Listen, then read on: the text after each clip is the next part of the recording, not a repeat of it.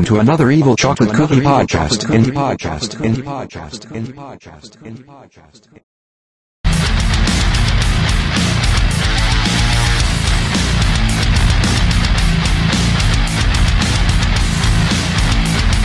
Hello, everyone, and welcome back to the Evil Chocolate Grab Bag. This is the Evil Chocolate Cookie here with you again. It's been a while, but I'm here. And I'm here because today is actually Jeopardy's 37th birthday. The first episode of the modern version of Jeopardy came on the air on September 10th, 1984. And of course, that was 37 years ago today. So, I just want to talk a little bit more about it. I know we've done some podcasts on Jeopardy and we've had some discussions. But one thing I never really went into in a whole lot of detail are some of my very specific memories with this show and things that really struck me over the years and some stupid stuff that I did in connection with the show without really meaning to.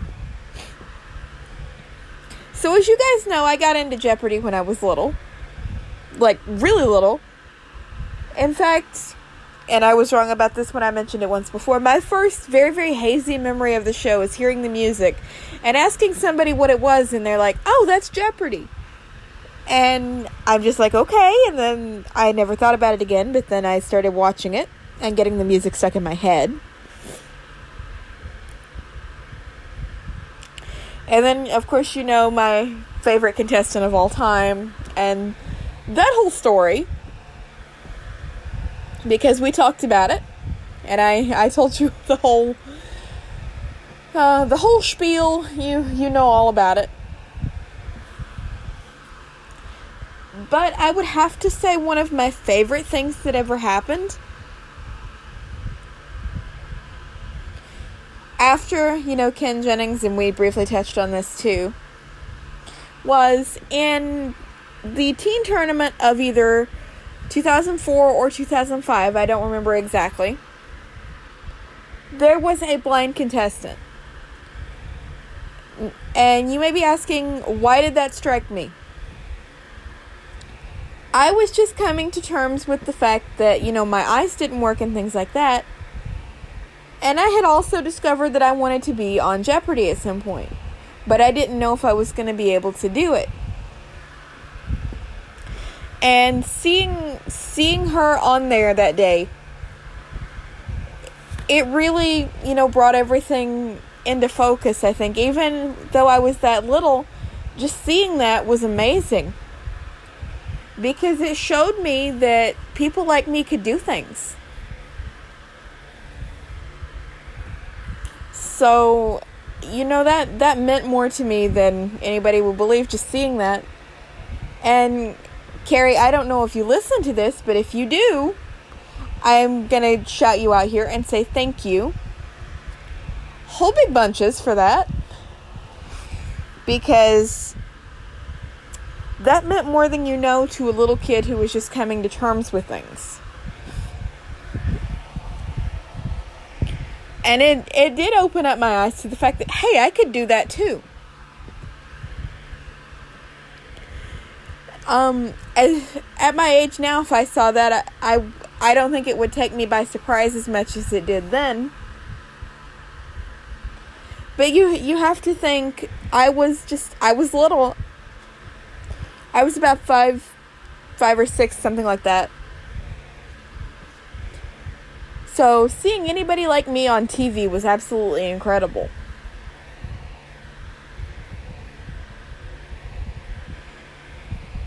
One of the things that kind of bothered me actually about Jeopardy was when they changed the theme music. You know, they've changed the theme music a few times, but they had one from I think 1997 up to 2008, and obviously I'd gotten used to it. And then 2008 rolls around and they've changed the music. Let's just say I wasn't exactly happy about it. I like the old version better. I always will. I mean, I don't know if it's, you know, like a childhood thing or if it just sounds better. But I I like the old music a lot better than I do what we've got now. Honestly, I think the theme music is once again due for a change because it hasn't changed in 13 years. But some of you might disagree with me on that. I think they should kind of make make it more like the old one, but not, you know, like a carbon copy of the old one. But just kind of bring back some of the um okay, what's the word I'm looking for here? Make it more reminiscent of the late 90s, early 2000s version while still keeping it kind of modern sounding at the same time so that people don't get, you know, aggravated with it. Now to something funny that I did. But yeah, that, that's my thing with the theme music. Now to something funny that I did. So this was still when I was a little kid. And I loved the show. Well, somebody on TV said that something was in jeopardy. Well, like I said, I was little, and the only Jeopardy I knew was the TV show. So I look at whoever I was watching TV with, and I said, if it's in jeopardy, why isn't it winning any money? And they had to explain to me that jeopardy was another word for danger. But I mean, that was just so funny. Like, if it's in jeopardy, why isn't it winning any money? A similar situation with Double Jeopardy, and this was actually brought to mind by the question on last night's Jeopardy episode. Well, it, it actually wasn't last night's, it was a rerun from the Tournament of Champions, but same difference. There was a question about the Double Jeopardy thing in the Constitution in the Double Jeopardy round. they couldn't have done that any better. But I was just learning about the Constitution and the amendments and things like that, and the Double Jeopardy section in the Fifth Amendment came up. Well, again, the only Double Jeopardy I knew of was the Double Jeopardy in the TV show. So I was like, if Double Jeopardy is illegal, does that mean Alex Trebek is in trouble? I was a I was a dumb little kid, okay? A very very dumb little kid. I mean, now I know what double jeopardy actually means. In that context, it means you can't be tried twice for the same crime. A hilarious example of this I actually read in a joke book. A judge says to his client, I am not at all satisfied with the evidence against you, so I find you not guilty. The client looks right back at the judge and says, Can I keep the money? well, I used the wrong words in that, but you guys understand what I mean. Like the the person's just like whoever wasn't the lawyer talking to his client, it was the judge talking to the criminal. I can't talk today.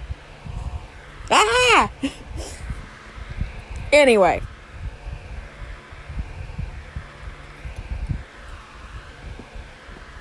But that that's the little kid half of this.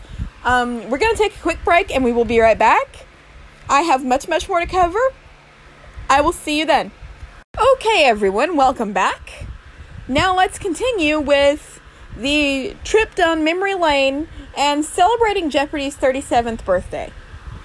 I think one of my favorite episodes of all time was in some some point in I think 2009 when there was a category I think it was about the um, Secretary of State office, and they actually had the Secretary of State at the time, who just so happened to be Hillary Clinton, come in and read the clues.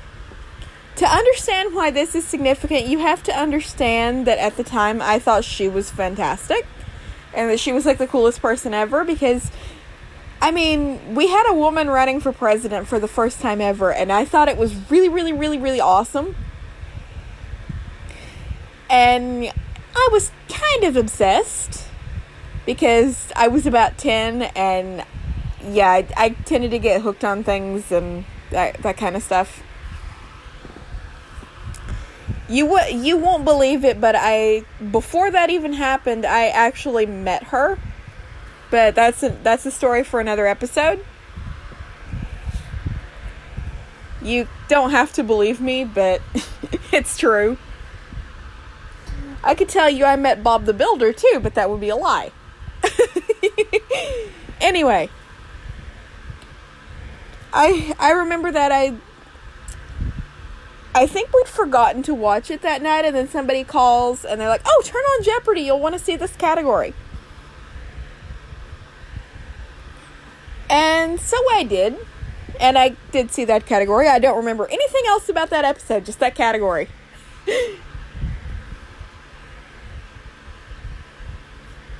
but I'd, I'd have to say another one of my favorite things that they did.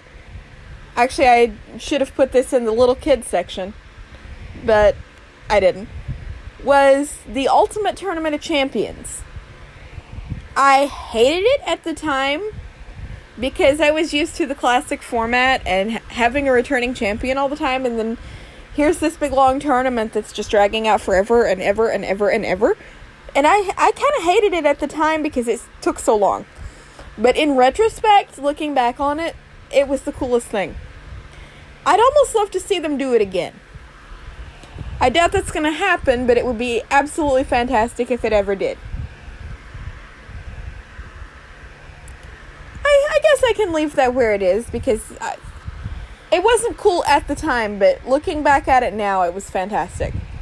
Another tournament, let's jump ahead a little bit. The competition between Ken Jennings, Brad Rutter, and Watson. That was the coolest thing ever, seeing a computer playing Jeopardy! Don't ask me why I thought it was cool, but I did. I'm just sad that um, neither of the humans were able to beat Watson. That would have been the coolest thing ever to see a computer lose. Then the computer would be singing I Lost on Jeopardy! I can just imagine a computer going, I lost on Jeopardy! but yeah, I mean that that was another cool tournament. After that, I really kind of dropped out of the show for a few years. I really didn't have a good way to watch it. So I missed a lot of the big events that happened for several years. I didn't want to, it was just one of those things that kind of happened. When I did get to tune back in, I was actually kind of amazed that the show was still on the air. I came really back in in 2017. I mean, just think about it. I mean, I've been out of the loop for several years, and usually, if you watch something and then you back off from it for a few years, it's not going to be on the air anymore. And then I come back and here's Jeopardy still on the air, same time slot, and I'm just like, oh my god, they actually kept it. But that, that's always been my luck. If I lose track of a show for a few years, I try to come back for it and it's not there anymore. But Jeopardy wasn't like that. Jeopardy stayed put, and I'm glad for that. And then James Holzhauer came into the picture. I actually saw James Holzhauer on The Chase before he got on Jeopardy. For those of you who don't know, James Holzhauer was a contestant on the Game Show Network version of The Chase, hosted by Brooke Burns. Thank you, alarm clock. I still need to review that. But one of the things that James did is he got the highest cash builder score to date on that show, on that version of the show. I don't know if anyone ever surpassed his score. I, I don't remember. And his team also got the largest um, amount of correct answers in their version of the final chase. They were 26 steps ahead of the beast. Obviously, I didn't know James's last name because they don't tell you everyone's last name. And then James Holzhauer gets on Jeopardy. And I didn't, I, you know, I didn't like recognize his last name or anything, but once he started talking, I knew who he was. And then, of course, I'd seen something about it on Facebook too. Or somebody had seen something about it on Facebook and told me. I don't remember. All I know is he was on Jeopardy and he was good.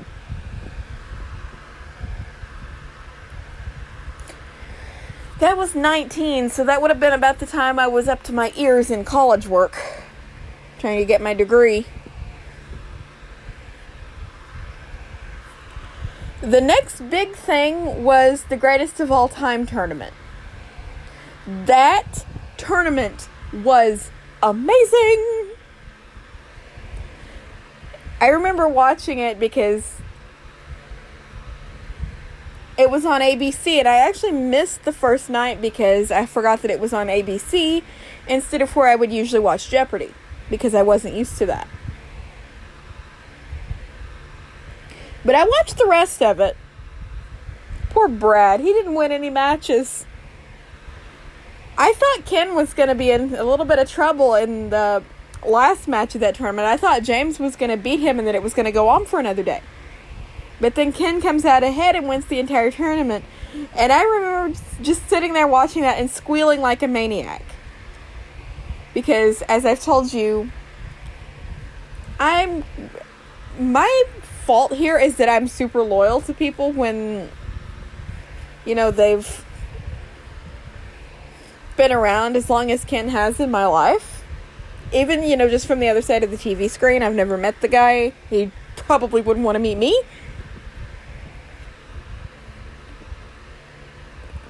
But I do I do tend to stick to people like that. So as much as I was rooting for James, I was rooting for Ken even more. And then Ken comes out ahead and wins this thing. And then they hire him. And I thought that was kind of cool.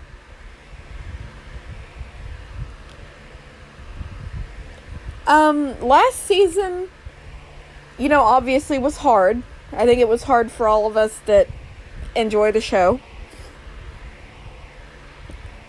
But I'm trying to look forward now. The new season starts next week. We have a fantastic champion. I can't wait to see where he goes. I made a joke to my friends. Uh, if you hear this, champ, I don't want to, you know, discourage you or anything like that. It's just a joke. I said he's allowed to win up to 74 games, but he's not allowed to win any more than 74. That's my job. Because you guys know my goal in life is to beat Ken's record. But no, I don't actually mean that. I'm just kidding around. Hey, if he sets the bar higher for me, that's that's okay. I like a challenge. I mean, Jeopardy's going to be a challenge anyway. It could take years to get there. But I'm I'm ready for that. I'm prepared for that.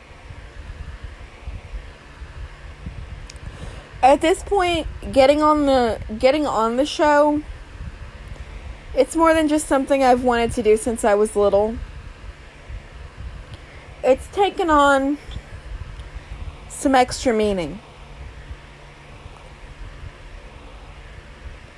And you know, talking about the extra meaning that it's taken on would probably result in me crying my eyes out, and I really don't want to do that. Because for me to talk about the extra meaning it would have now, I'd have to talk about other things that would get me started.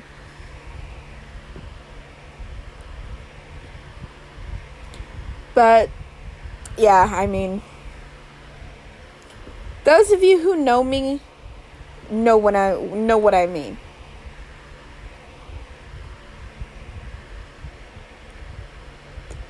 So I, I guess there you have it. That's just some of the highlights over the years. Actually, there is so much that I don't remember that it's kind of sad. Because as long as I've watched the show, so many of the contestants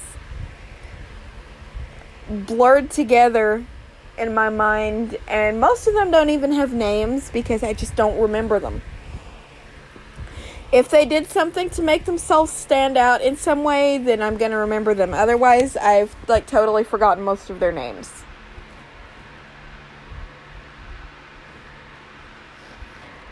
So that's that's pretty much the gist of what I've got to say today. I've got a couple of announcements. Um, for those of you who don't know and who follow my stuff on Clubhouse and things like that, the Jeopardy Club has surpassed 500 members. We're standing right now at 520. When I started that club, I did not expect that. I thought we would have about five members. But now, I mean, just six months later, and look where we are. It's honestly pretty incredible. And I, I love it. My next announcement is I want you guys to check out a shop on Etsy. I'll toss the link in the description if I actually remember to do it. But my sister and I have opened up a shop on Etsy. She got me interested in some of the like the anime that she watches and we're making some little items like bracelets with like character names on them and stuff like that. We've started out with bracelets. We're going to expand over time, I think. But if you want any of our items, our stock is limited right now. So if there's something you want, go grab it and go grab it fast.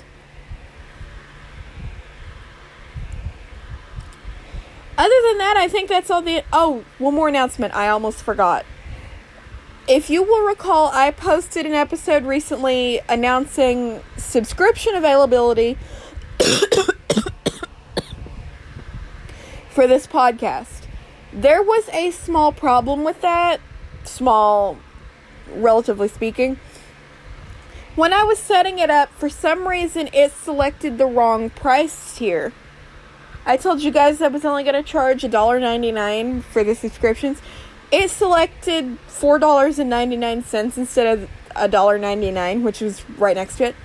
I'm positive I clicked on $1.99. Apparently, the cursor had other ideas. So rather than overcharging you guys,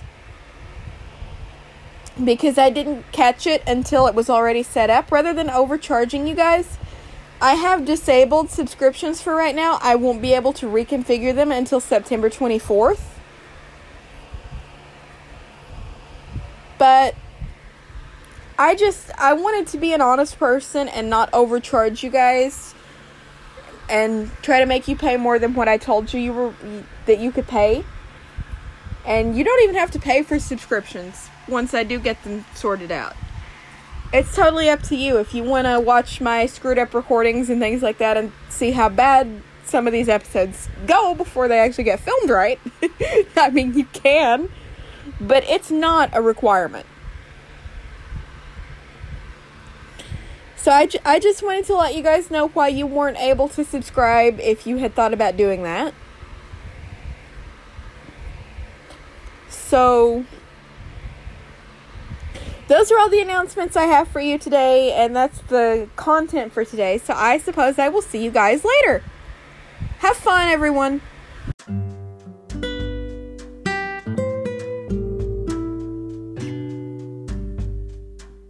Thank you for listening to this episode of the Evil Chocolate Grab Bag. If you'd like to contact me or support me, you can do that in a number of ways. First, if you'd like to contact me, you can do so via Twitter, Instagram, Clubhouse, and on the Good Pods network at evilcookies98, via email at theevilchocolatecookie at gmail.com, via Skype, searching for the Evil Chocolate Cookie, and via Discord at the Evil Chocolate Cookie number 4569. If you would like to support what I do, you can do that via listener support on this podcast or via Patreon at patreon.com slash the evil chocolate cookie. One-time donations are also possible at streamlabs.com slash the evil chocolate cookie 1.